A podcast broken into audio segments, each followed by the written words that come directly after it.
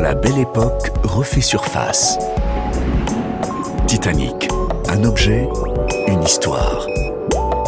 1, 2, 3. La société occidentale à l'époque du Titanic se divisait en trois ordres. Tout en bas de l'échelle sociale, les héritiers du tiers-État, le peuple composé désormais en grande partie d'ouvriers apparus avec la révolution industrielle. Juste au-dessus, la petite bourgeoisie, celle qu'on appelle aujourd'hui la classe moyenne.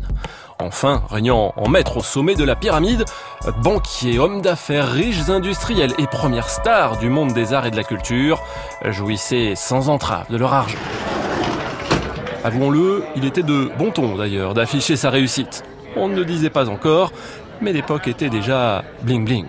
Alors pour ces nouveaux riches, participer à la traversée inaugurale du Titanic, ce n'est pas seulement faire un voyage de plus, non, c'est faire partie du Gotha. Et à bord, c'est par la mode, les toilettes, les bijoux qu'il faudra se faire remarquer. On ne voyage donc pas léger. Les malles sont pleines de tenues dont la belle époque a le secret et dont témoignent ces chaussures de cérémonie de jeune homme, cuir noir et ruban noué sur le dessus. Le cuir a durci certes, mais on devine l'élégance des souliers. L'équipage du sous-marin Mir 1 les a remontés dans une valise arrachée à un champ de débris du paquebot en l'an 2000.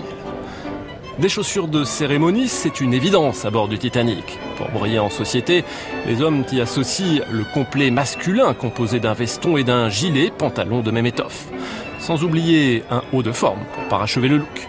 Ces dames, elles, rivalisent d'originalité dans leurs robes rehaussées de châles et si le corset commence à disparaître, le grand chapeau est en revanche très tendance. À bord du Titanic, le monde de la mode est bien représenté. La première styliste des stars, Edith Rosenbaum, correspondante à Paris du Women's World Daily, côtoie la modiste Lucille Duff Gordon.